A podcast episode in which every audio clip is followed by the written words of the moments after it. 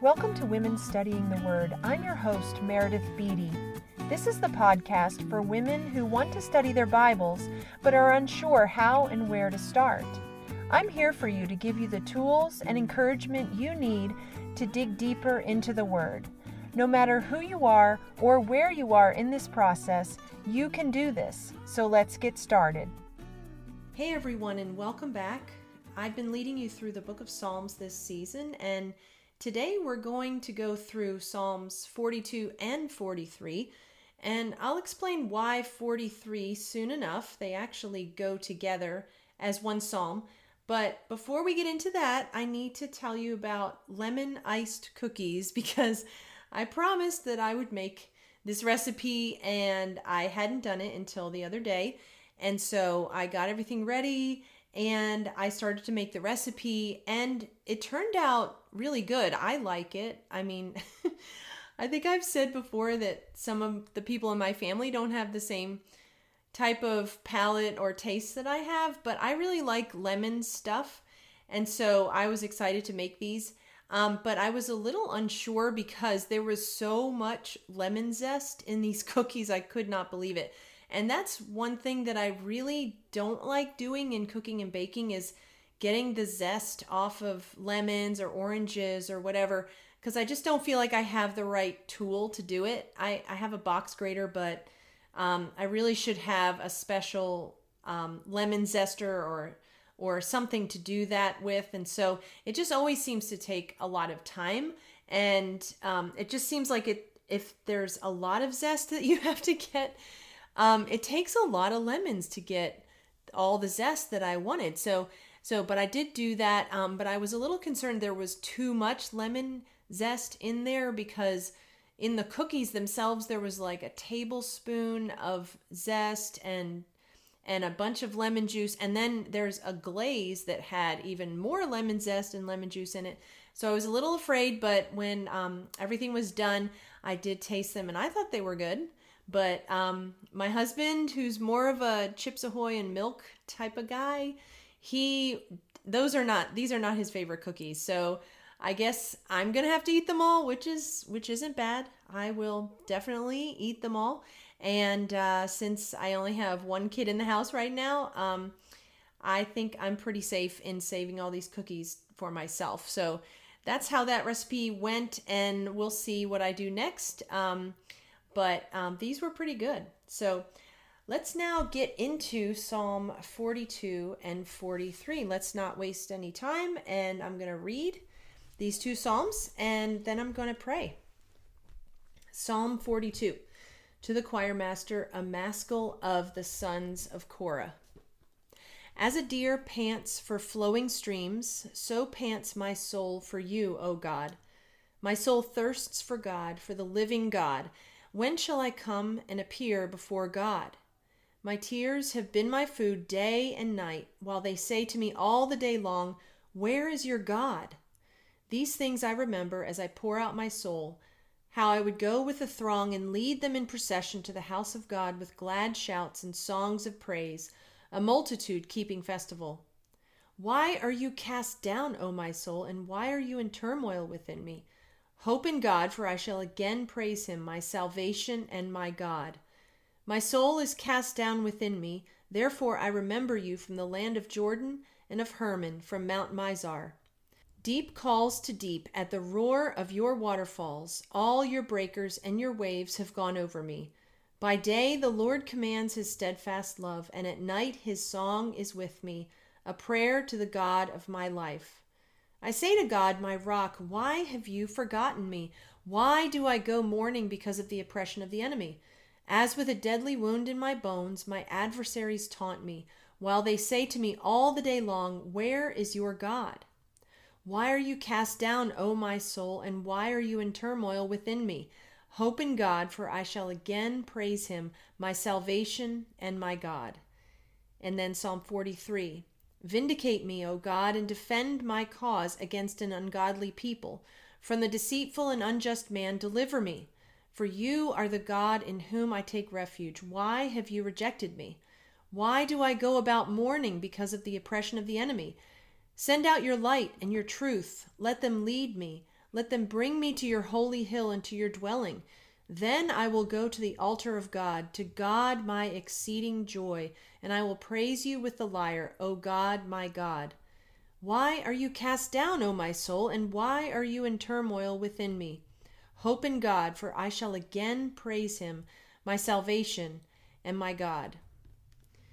Lord, as as we examine these psalms together, I thank you for your word. I thank you for the truth in it.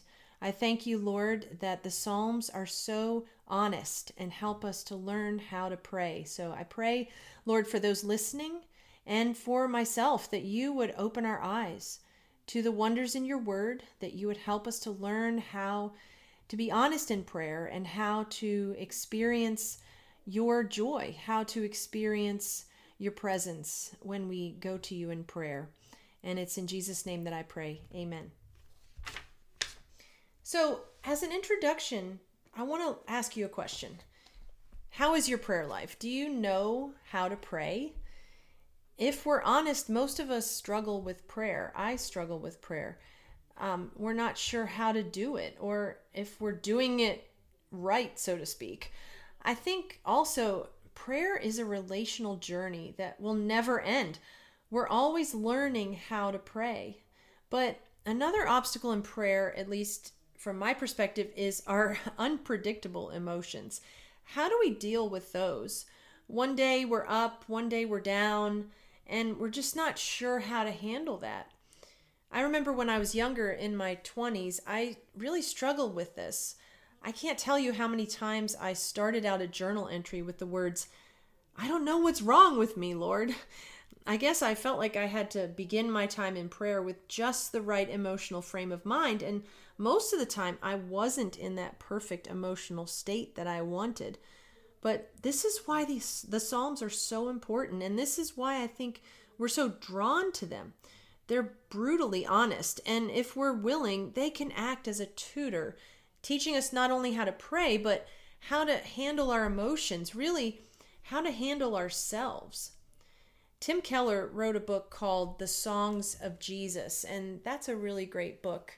Um, it's a book where it's kind of a devotional where he um, writes commentary on each of the Psalms and then leads you in prayer.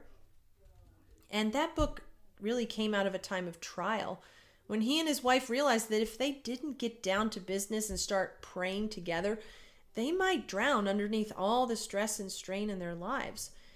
Um, Tim Keller also learned what Eugene Peterson talks about in his book, Answering God. He learned that we only pray well when we're immersed in the scripture, and the Psalms teach us our prayer vocabulary. And I've come to learn that as well. And these Psalms, Psalm 42 and 43, have really played a big part in this. So by the time, by the end of our time here in Psalms 42 and 43, I hope you'll be encouraged to pray more honestly and really learn how to take yourself in hand and enter God's presence, knowing that in the midst of any situation or flurry of emotion or whatever trial or suffering you're going through, you can ground your hope in God and God alone. So let's start where we always start by looking at the context. Who wrote this psalm? Well, in this case, we have a title or a superscription to the psalm. It gives us some background information and it says it's a maskil of the sons of Korah. So, first, you'd want to ask yourself, what is a maskil? The little note in my Bible says it's a musical term, but I also looked online for more information. And you can do this too. Um, there's a website called gotquestions.org. It sounds really, you know, basic, but it really has provided a lot of great information for me, and I use it a lot as a resource when I'm studying the Bible when I have a particular question. So that's gotquestions.org. And this is what they say about the word maskil. They say maskil is a term of uncertain meaning found in the book of Psalms. Most Bible translations suggest that maskil is a literary or musical term. Most likely it relates to the purpose of specific psalms or how they were performed or recited. Now, unfortunately, the exact meaning of this word has been lost over time, so we'll have to be content with not knowing, and I don't think that's going to really hurt our study. But what about the sons of Korah? Who are they? Well, that one is more easily answered. And in your Bible, you should see a, a cross reference to First Chronicles 6 33 and 37. And if you turn to that, you'll find that starting in verse 31 of First Chronicles 6 is a list of the men that David put in charge of the service of song in the house of the Lord. There's a bunch of names that I won't read because they're really hard to pronounce, but these men are all from the tribe of Levi, and they had a certain duty related to the temple, and that was leading worship. So the sons of Korah were most likely temple musicians, and as we get into the psalm, we'll see evidence of that. Now, I said a couple minutes ago that, that Psalms 42 and 43 go together. Now, how do we know that? Well, I, I have to admit, I didn't come up with that myself. Um, I learned that in a commentary, but what they said was in reading these Psalms back to back and over and over again, um, remember that repetitive reading is one of the most important skills you can practice in Bible study. We see the same themes and the same refrain in verses 5 and 11, and then verse 5 in Psalm 43. There, those are all repeated refrains. And then if we look at all the Psalms in this section or this book inside the Psalms, this is book two of the Psalms, Psalm 42 through Psalm 71 make up book two. We also see that every one of those Psalms has a title except Psalm 43. So most scholars believe that these two Psalms were meant to go together, and we will study them as if they're one. And I think you will soon find out. You know, you can really find out pretty soon as you read just do some cursory reading over and over again of these psalms that yes they they have the same mood same tone and they have that repeated refrain. So you'll also as you start reading slowly and prayerfully you'll, you'll start noticing things being repeated. And remember you can mark those down. You can circle them highlight them whatever whatever you like to do. And so you'd want to ask yourself what word is repeated the most in these psalms and what we find is that the name of God is repeated 14 times. And then the words why, when, and where are repeated nine times. And this is going to be important in identifying what kind of psalm this is. And then six times we have words like my soul or longing, hoping, cast down, oppression. Now these these words aren't the same words, but they do express the same kind of sentiment. And we're going to get to what that sentiment or dominant theme is, but you might already be guessing what it is. And then the repeated refrain we already mentioned before, that is really the key to understanding what's going on. So so make sure you mark that. We have this refrain 3 times. Verse 5, 11, and then in Psalm 43, verse 5. It says, Why are you cast down, O my soul, and why are you in turmoil within me? Hope in God, for I shall again praise him, my salvation and my God. This refrain is going to help us see the structure of these Psalms. They frame the end of each section in a powerfully emotional way, maybe acting as a kind of literary coda. So let's take all this that we've seen so far. It's not much, but we can take the repeated words, phrases, this refrain, and we can now go on and start noticing the imagery. So remember that imagery in poetry is meant to trigger emotions. It's it's meant to paint a picture and help us relate, help us enter into what this person is going through. And in that, we're not just going to gain head knowledge. No, we're we're meant to enter into the psalmist's experience and really be taught how to pray, just like this guy, this member, um, this person who is of the sons of Korah. So first of all, in verse one we have the image of a deer panting for flowing streams.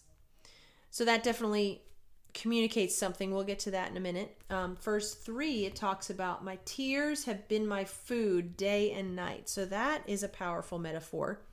And then verse 4, it talks about pouring out my soul. So think about that's kind of like an image of pouring out a drink, um, pouring out water.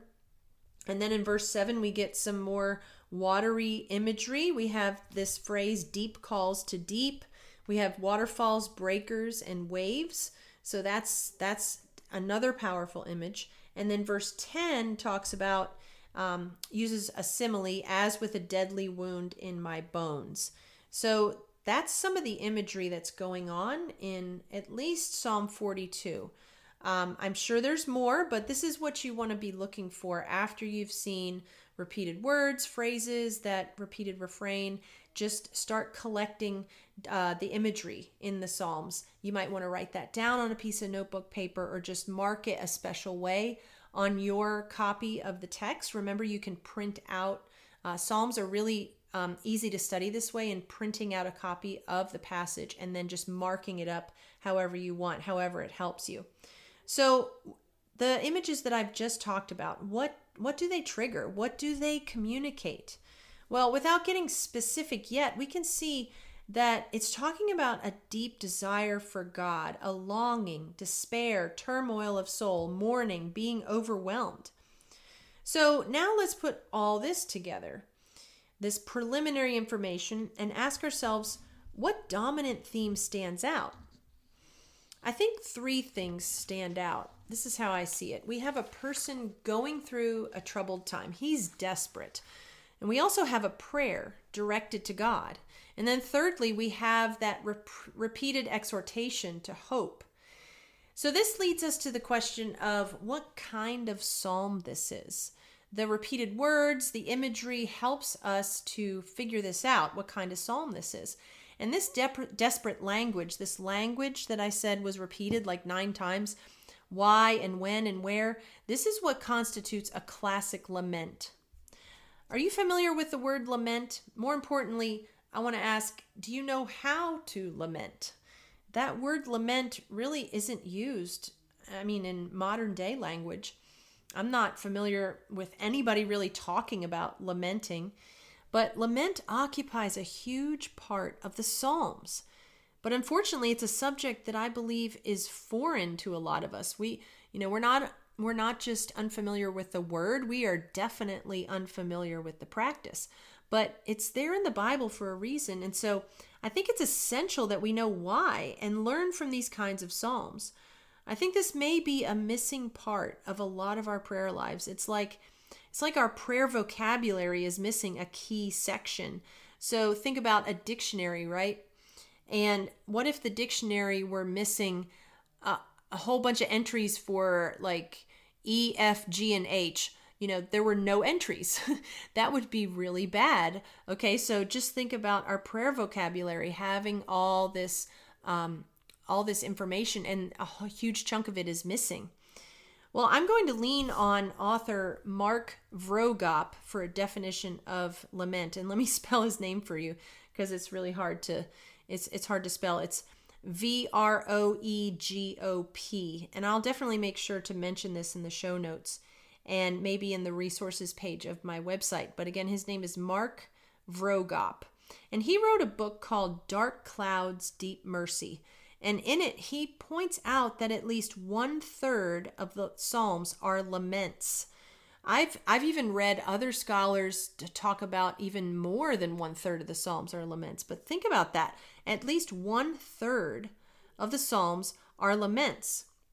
And I didn't realize that until I started studying the Psalms. So this is how Vroegop defines lament. And I'm going to repeat this. So you, you might want to write this down. Lament is a prayer in pain that leads to trust, or a pathway to praise when life gets hard. So I'll repeat that again.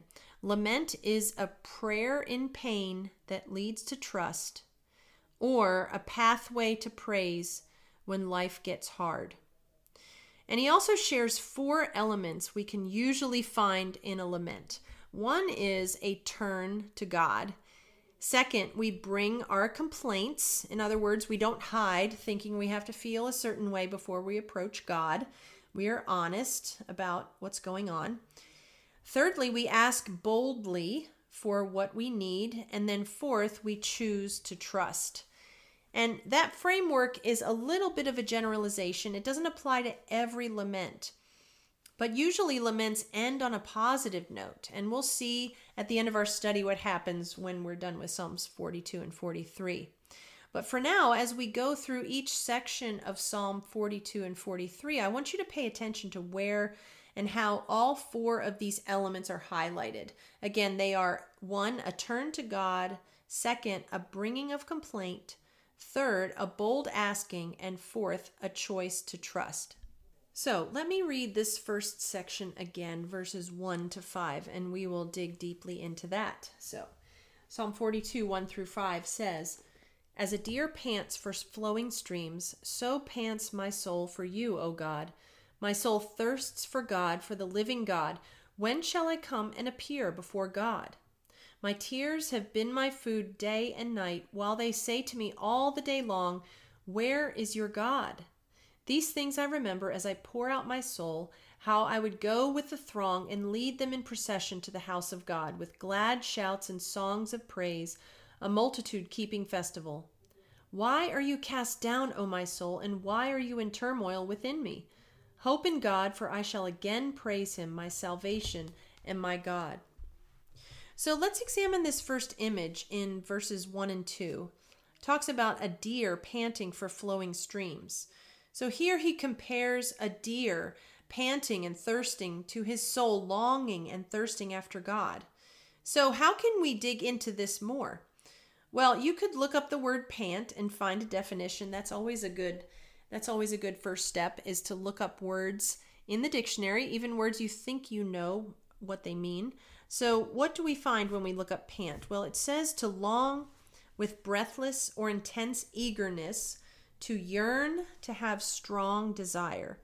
So, the psalmist is longing for God just as a deer eagerly desires water. So, think about it. The deer's panting is caused by a lack of water. And the psalmist is thirsting for God because he has a lack of God. He feels distant from God. The deer cannot live without water, and the psalmist cannot live without God. There's also some cross references we can examine that will broaden our, our understanding of this first these first two verses. Psalm 63 1 says, O God, you are my God. Earnestly I seek you. My soul thirsts for you. My flesh faints for you, as in a dry and weary land where there is no water. And then Psalm 84 2 has the same sort of longing and fainting imagery. It says, My soul longs, yes, faints for the courts of the Lord. My heart and flesh sing for joy to the living God. Now, so, uh, in verse 2, the desperation seems to intensify even more because he calls on God three times. And in the second half of the verse, we have the word when the first use of these kind of lament words why, when, where. And he's bringing questions and complaints before God. Here it seems that he's not just feeling spiritually distant from God, but physically distant. And we'll find out more about that in verse 4. Then in verses 3 and 4, they give us more information about the psalmist's situation. First, he gives us another metaphor that details his despair. He, he says, His tears have been his food. So he's probably so troubled that he can't eat. And one of the reasons why is that he seems to be surrounded by a nameless they, people who are accusing him. And they say to him constantly, Where is your God? Um, you might want to imagine them taunting this person, saying, Where's your God? He's nowhere. Why are you why are you thirsting after him? Why are you so intent on him? Well, later on in the psalm, there's something very similar because in verse 10, we read of adversaries taunting him with the same thing Where is your God? So this person finds himself not only distant from God, but he's surrounded by enemies of God who just don't even care. They don't even believe that God exists. So this question or taunt might sound familiar to you if if you've read your Bible a lot, if you're really familiar with other passages, other things in the Psalms. Here you can again use your cross references. Both Psalm 79:10 and Psalm 115:2 have the same taunt. Where is your God? And don't we also feel this at times? Don't we also feel accused? Maybe not by physical, you know, people around us, but our own thoughts or even by the enemy of our souls. We think, where is God in this situation? Well, then, verse 4, we really get to know more. It says this These things I remember as I poured out my soul, how I would go with the throng and lead them in procession to the house of God with glad shouts and songs of praise, a multitude keeping festival. So, what is he talking about here? Well, we, we'd want to use our comprehension skills, our skills in reading closely and reading for detail. So let's ask, what is he remembering? Well, I think he's remembering a time in the past when he would lead a multitude of people to the house of God. And what are they doing? Well, they're worshiping, they're keeping festival. So, this guy, our psalmist, is a worship leader. Now, we already knew that from our work in figuring out who the sons of Korah are, but let's ask this question why is he talking about this as if it's in the past? Right? Make sure you notice the, the verb tense here. He's talking about things going on in the past. So, what's going on with him? Is he far from the house of God? Well, remember that the people of God were supposed to worship strictly in Jerusalem, right? They were strictly to, to worship and to sacrifice in the temple. Well, perhaps he's away from Jerusalem. Perhaps he's in exile. Uh, we don't know exactly when this psalm was written. Um, but we do know that he's surrounded by those who taunt him, people who don't believe in God, and that he's remembering a time in the past when he would lead the people in worship with gladness and joy. So let's put the picture together and summarize what's going on in these first four verses before we talk about the refrain in verse 5. And again, I've said this before in the podcast when we've been studying. Um, summarizing things is a really good um, skill in Bible study. It's really going to help you understand um, what's going on. Just put it in your own words and try to interpret. After you've dug into the details and use those comprehension skills, you can try to summarize what's going on here. So, what is going on in verse 1 to 4? Well, I think we have a picture of a worship leader of the people of God desperately seeking God. He feels distant from God and is surrounded by those who taunt him. So he's not in a good place, is he? This leads us into verse 5, and we want to pay particular attention at this point because remember, this is the first um, repetition of this refrain. It's going to act as a key part of the psalmist's lament, and it's going to teach us some good lessons on how to lament, how to handle these kinds of trials, and the emotional distress that goes with it. So, verse 5 starts in classic lament fashion. Why, right? Why are you cast down, O my soul? And why are you in turmoil within me? Hope in God, for I shall again praise him, my salvation and my God. Now, this verse has so much in it, I could totally geek out on it. Um, but since it's repeated, um, we're not going to unearth all the riches at once. But what do we want to notice first? Well, first, let's ask this question Who exactly is he talking to?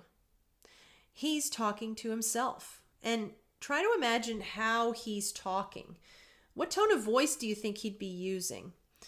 Would this be like kind of a reassuring pat on the head kind of talk? Oh, it's okay.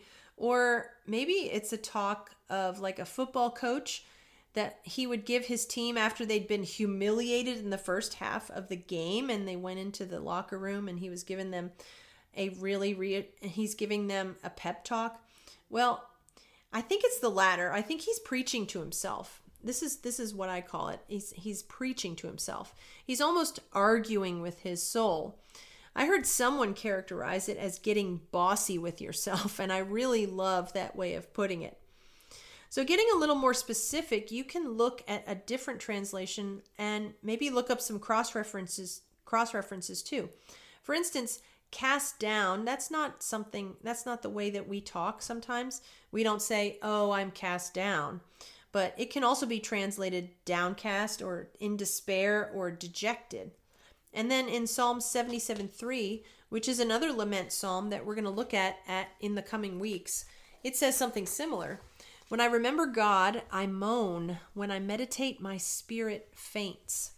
And I think this is what he's feeling. This is what it means for his soul to be cast down. Going back to earlier in the episode, I described a time in my life when I would write in my journal or come to prayer with God and say, Lord, what's wrong with me? Why do I feel this way? And I felt guilty for saying that. But look here in verse 5 of Psalm 42. This is what the author of this psalm is basically saying. He is expressing the same kind of feelings. He's honest about the distress and anguish of his soul, but unlike what I did, I got wrapped up in guilt and shame and continued to focus on myself. He does something different. He kind of pivots and he starts preaching to himself. Look at the second half of the verse. He says, Hope in God, for I shall again praise him, my salvation and my God. So step back and really think about what he's doing here. First, he's honest about the turmoil of his soul. And as a way of maybe applying this word to yourself right now, ask yourself Are you honest with God? Do you feel free to express that in prayer, whatever it is? Some of us some of us don't feel like that's okay to do. But this is what lament is. It is being able to come face to face with all the mess in your life. But then there is more. We don't want to stay there. We don't want to just express all of our messy emotions and everything and just stay there and not do anything. We need to start talking back to ourselves, right? Do you know how to do this? Usually we accuse ourselves. We feel guilty for not being happy or having joy. We believe the lie that Christians should always be happy, or we allow the enemy to accuse us. And then what happens? Well, we wallow in self pity or depression, or we end up just stuffing those anxious feelings and all the uncomfortable questions. But what if we learned a different way? What if lament, instead of being a scary thing, was actually a biblical therapeutic to reorient ourselves? Tremper Longman calls lament songs of disorientation. I really like the way he puts that. We feel out of sorts, deeply out of sorts sometimes, and we need to learn how to take ourselves in hand and turn our souls in the right direction. Last week I watched a funny video on the internet. I know there's there's lots of funny videos out there, but um, this one was of a mama bear and her four cubs. Somehow, these um, the mama bear and her four cubs found themselves trying to cross a busy street. Well, she got three of the cubs to cross, but the fourth was not having it, and this cub started climbing a telephone pole. So the mama bear had to go back and grab this straggler by the scruff of its neck to redirect him, um, just point him in the right direction to go across the street. But meanwhile, one of the other cubs who'd already crossed went back across to its mother. And so here she is, grabbing one by the scruff of its neck and then the other. And all the while, these cubs didn't want to go the right way and cross the street. And I thought that was a great image of what we experience too life is hard and our emotions are hard to get a handle on. We ourselves, it's hard to get a handle on ourselves sometimes, isn't it?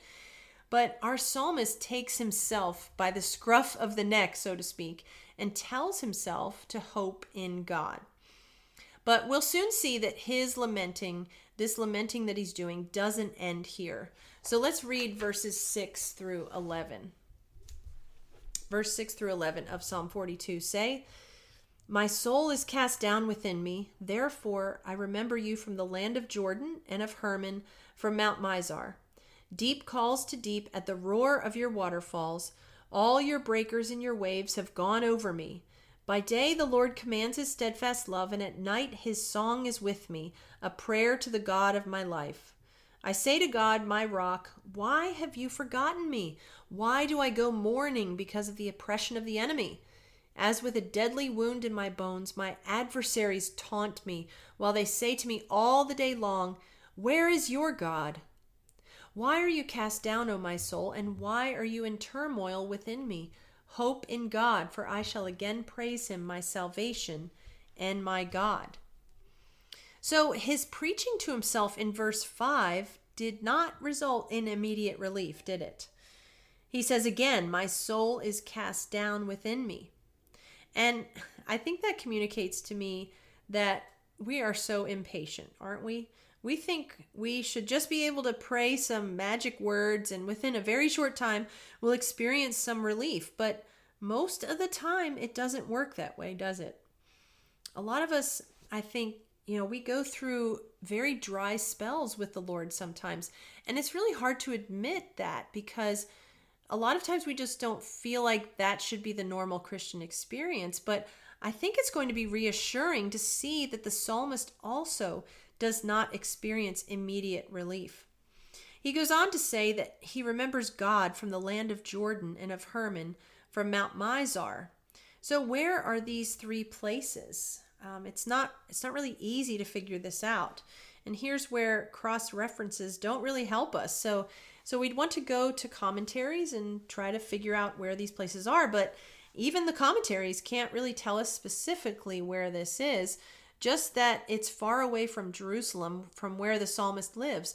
But remember to ask yourself in this type of situation in Bible study if knowing where these places are specifically is really that important.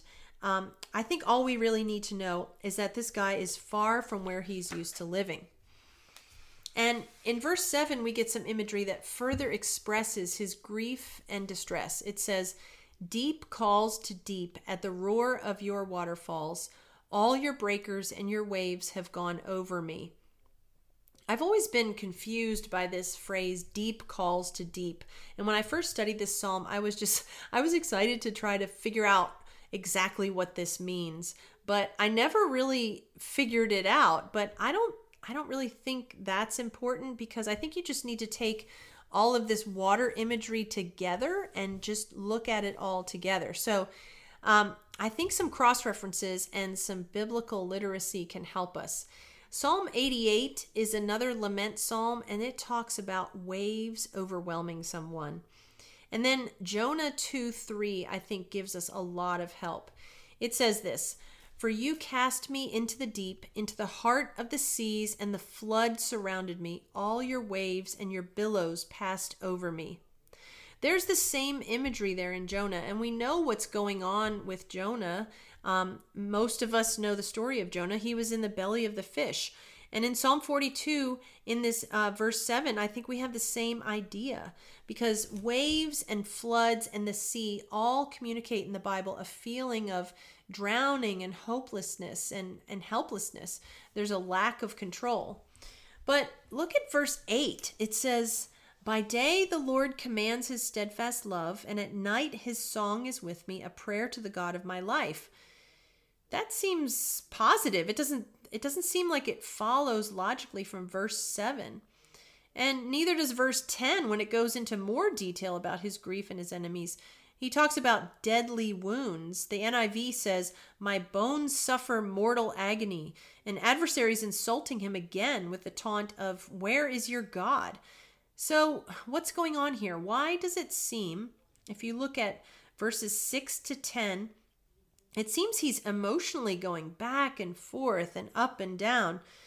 Well, I really think this is a realistic portrait of the spiritual life, if we're honest. We so want things to be tied up in a pretty bow, but we know that uh, that doesn't always happen in life. I mean, usually, I don't know, maybe it it's very rare that things get tied up in a pretty bow in our lives, right? life is not linear. It's not always this upward trajectory. If you mapped it out on a graph, you'd see ups and downs, ups and downs, and then some plateaus in between. And we should really thank God that He's given us these lament psalms to show us as an example of someone else going up and down, struggling with pain, and using prayer to process it all. This is what it looks like. We wrestle in prayer with God going back and forth, up and down, agonizing and trying to make sense of our circumstances in light of God's truth. The psalmist expresses all the ugliness of what he's feeling and going through, and yet he still presses into the truth of who God is in verse 8. He knows the truth in his head, but in his present circumstance, it just doesn't seem to make sense. And I think we all can really relate to this, don't you think? Because a lot of times the truth we know in our head is just not getting into our hearts, right? So we have to keep going back to God, being honest, and then all the while preaching that truth to, to ourselves. So this is why I think he needs to again repeat the refrain, the refrain in verse 11. He again preaches to his soul, "Why are you cast down, O my soul, and why are you in turmoil within me?"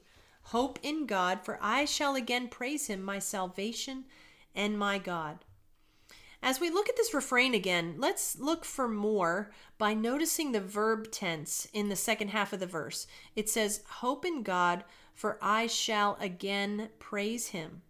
He is telling himself that in the future he will praise God again. And don't think this is some kind of power of positive thinking. Positive thinking can a lot of times focus exclusively on ourselves. But the kind of language here in the psalm is deeply rooted in biblical hope. And you might ask yourself, what is hope? Here is where you could take a really deep dive into the cross references and, and more so into a concordance to really mine the depths of what it means to hope in God. So if you're not familiar with what a concordance is, a concordance is an exhaustive concordance is where it tells you um, it lists all the words in the Bible and it tells you like where you can find the word hope in every single passage in the Bible. Now, this could take a while, but um, a lot of times it is so worth it to do these kind of word studies. So, let me share with you some verses I found on hope. One is Psalm 62 5, and it says, For God alone, O my soul, wait in silence, for my hope is from him. And then here's a classic one from Lamentations 3 21 to 24. But this I call to mind, and therefore have hope.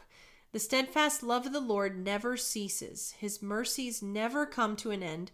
They are new every morning. Great is your faithfulness. The Lord is my portion, says my soul. Therefore, I will hope in him.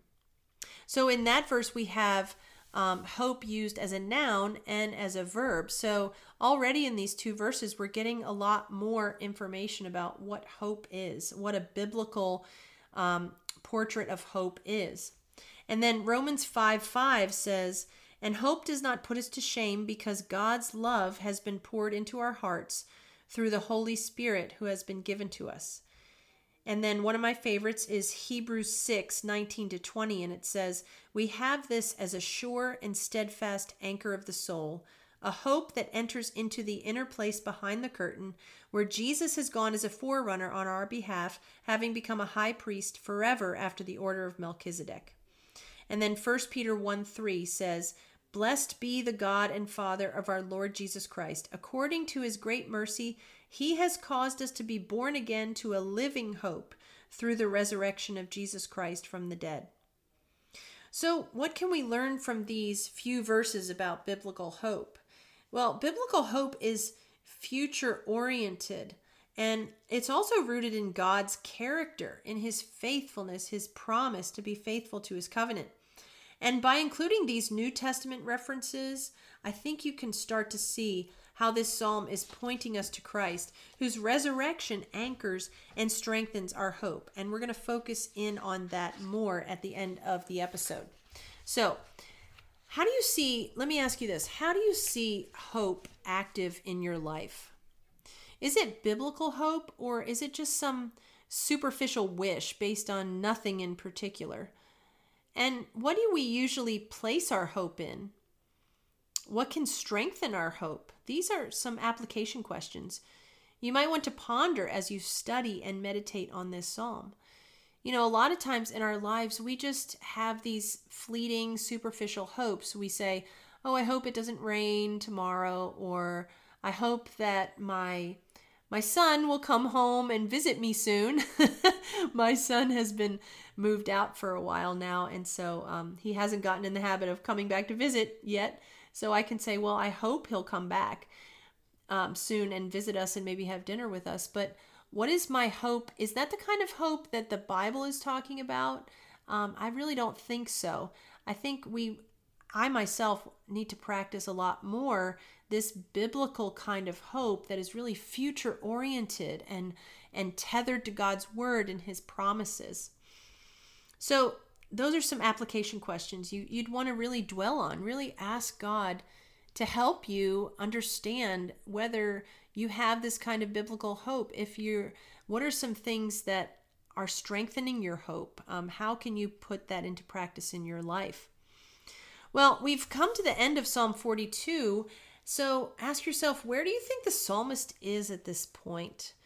Do you think his situation has been resolved? Um, I don't think it has, so we need to go on to Psalm 43 and learn more. So I'm going to read Psalm 43 again. It says, Vindicate me, O God, and defend my cause against an ungodly people. From the deceitful and unjust man, deliver me. For you are the God in whom I take refuge. Why have you rejected me? Why do I go about mourning because of the oppression of the enemy? Send out your light and your truth. Let them lead me. Let them bring me to your holy hill and to your dwelling. Then I will go to the altar of God, to God my exceeding joy, and I will praise you with the lyre, O God, my God. Why are you downcast, O my soul, and why are you in turmoil within me? Hope in God, for I shall again praise him, my salvation and my God. So let's examine how Psalm 43 starts. Immediately, it's really immediate how he gets into crying out to God, right? And he's crying out to God to vindicate him, to defend and deliver him. Against whom? Well, here we get a little more specific about the same people who are surrounding and taunting this person. They are ungodly, they are unfaithful, deceitful, and unjust. So his situation seems to have gotten more intense, and his lamenting has not ceased. He persists in prayer, telling God that he is his shelter, his protection. But then he asks why two times. The truth in his head that God is his refuge is not matching up with his reality and what he feels. He says, Why have you rejected me? Why do I go about mourning because of the oppression of the enemy? I don't think that he really believes that God has rejected him, but just like us, we go through circumstances and suffering in our lives, and it feels like God has rejected us, right? So our feelings can really communicate things that are not necessarily true. Remember that. And then we get to what I think is the climax of these two Psalms, verses 3 and 4. So notice in verse 3 how many times the pronoun your shows up. Four times it shows up. And then in verse 4, how many times does the word God show up? Well, it shows up again four times. And what is he asking in verse 3? He says, he talks about sending out light and truth. That's what he wants God to do. And you might ask yourself, well, why those things? Why light and truth? Um, but what has he been dealing with? You can ask yourself, what are his circumstances that would cause him to ask God to send out his light and truth? Well, he's been in a dark place, oppressed by those who taunt him, and lie to him and lie about him and lie about his God. So he needs God's light and truth, which, according to Derek Kidner, are symbols of divine faithfulness. He needs God's light and truth to lead him. And lead him where? Well, to God's holy hill, his dwelling. And the holy hill he is talking about is referring to Mount Zion, God's dwelling place. Now, of course, we know that God is omnipresent, He is everywhere present, but the Bible also talks about the dwelling place of God. Psalm 46 4 says, There is a river whose streams make glad the city of God, the holy habitation of the Most High. And Psalm 87 1 to 3 says, On the holy mount stands the city he founded. The Lord loves the gates of Zion more than all the dwelling places of Jacob. Glorious things of you are spoken, O city of God. Now, we could really become Bible nerds here and take a lot of time to go down this rabbit trail of Zion and the dwelling place of the Lord, but we want to focus on the context of Psalm 43. What is the psalmist asking? Where is he directing his heart and his affections? Well, it's on getting back to God. Again, this is you know, gets back to the beginning of Psalm 42. He's longing for God. He's remembering how he would lead the people in worship of God. So he really wants to get back to God. He wants to get back to Jerusalem, the place where God has promised to dwell with his people, the place where the people brought their sacrifices and kept festival and worship together. And his affections intensify even more in verse 4 when he says, then I will go to the altar of God, to God my exceeding joy. And I really, I really love that phrase, don't you? God, my exceeding joy. The CSB says, God, my greatest joy. The NIV says, God, my joy and my delight. And the NLT says, God, the source of all my joy. You really get the sense here that the psalmist's affections are just so deeply rooted and directed towards God. He knows that God is his exceeding joy, even though it doesn't, his circumstances are not joyful right now, right? He has rooted his joy in God. And then he says, I will praise you with the lyre, O God, my God.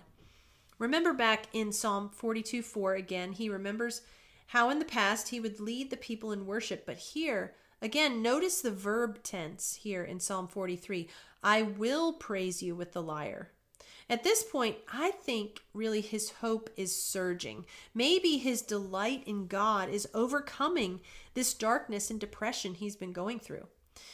Remember that quote from Mark Vroegop I shared with you about lament earlier? He said, Lament is a prayer in pain that leads to trust, or a pathway to praise when life gets hard.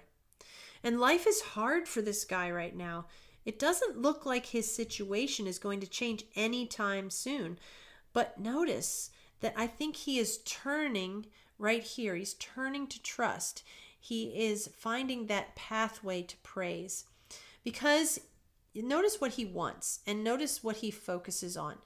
Does he want vengeance or retribution for these enemies that are taunting him? No, he wants God. His lamenting has turned the direction of his heart toward God and away from his trouble. And so when he, for the last time, repeats this refrain in verse 5 Why are you cast down, O my soul? And why are you in turmoil within me? Hope in God, for I shall again praise him, my salvation and my God. Do you think he's in a different place now than in the beginning? Do you think maybe that this third time that he's repeated this refrain, he's saying it with a different tone of voice? His situation hasn't changed, but has he changed? I really think he has. And how has that change occurred? Well, he has learned how to practice lament he has, again, borrowing from Mark Vroegop, he's learned to turn to God. He learned how to bring his complaints, ask boldly, and he's chosen to trust. Or, in the language of these Psalms, he's chosen to hope. Our psalmist chose to trust and hope in God in his exile away from God.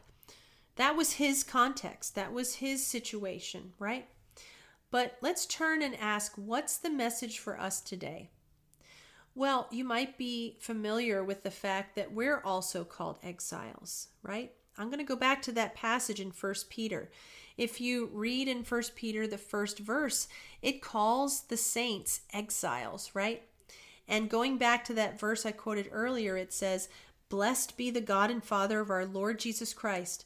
According to his great mercy, he has caused us to be born again to a living hope through the resurrection of Jesus Christ from the dead. And going on, it says, to an inheritance that is imperishable, undefiled, and unfading, kept in heaven for you, who by God's power are being guarded through faith for a salvation ready to be revealed in the last time. Again, that's 1 Peter 1 3 through 5. What the Old Testament saints and what this guy in this, this psalmist in Psalm 42 and 43 could only see dimly is now an accomplished reality for us. Jesus Christ is our living hope. It's not some castle in the air that we've constructed in our imaginations, right? That's not what our hope is.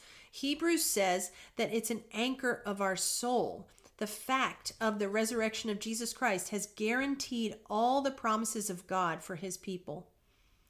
Now, the concrete reality of this hope doesn't mean we won't go through hard times. We are exiles and we will and are suffering in this life.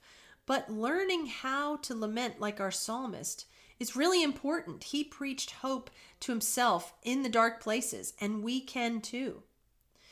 Do you know how to lament?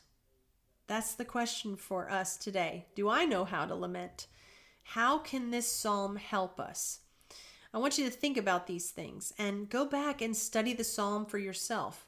when you're going through a dry period, when you're going through a time of suffering and pain, and you just don't know where God is, when you're hearing those voices, either from yourself or from the enemy of your soul or just from a real human being surrounded you, where is your God?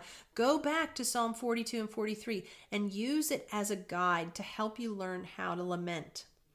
Now, this isn't the last time we're going to talk about lament. I feel really strongly that this is an area where most Christians are really deficient. So many of us, myself included, struggle with anxiety and fear in this life and we don't know how to process our emotions and our struggles. And even more so, our kids don't know how to handle their emotions, right? A lot of us are, as parents of teenagers or adult children, know this to be true that a lot of children and um, teenagers and, and young adults are struggling with anxiety and fear and they don't know what to do with it. But God has given us a gift in these lament psalms, a way to process all our emotions, all our pain through prayer. Now, I'm not saying that medication is never necessary. Definitely, medication sometimes is necessary, but God has also given us this great gift in the Word, this thing that maybe is totally missing from our prayer vocabulary.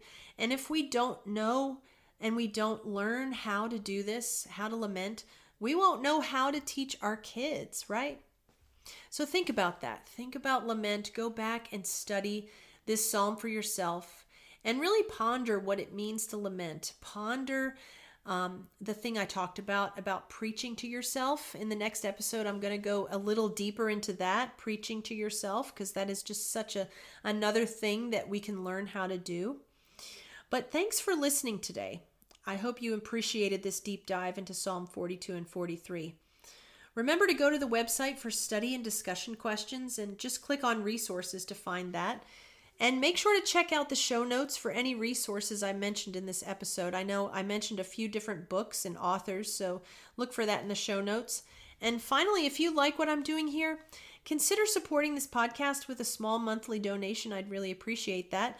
You can go to anchor.fm slash Meredith43 and click on the support button. And I'll put a link to that in the show notes as well. I really appreciate all my supporters out there. And if you have any questions or comments about this episode, you can find me on Instagram at Women Studying the Word or email me at meredith at womenstudyingtheword.com. And again, you'll find links to that in the show notes too. So, finally, remember wherever you are in your journey of understanding the Bible, you can do this. You can go one step further, one step deeper, and I am here to help. Bye for now.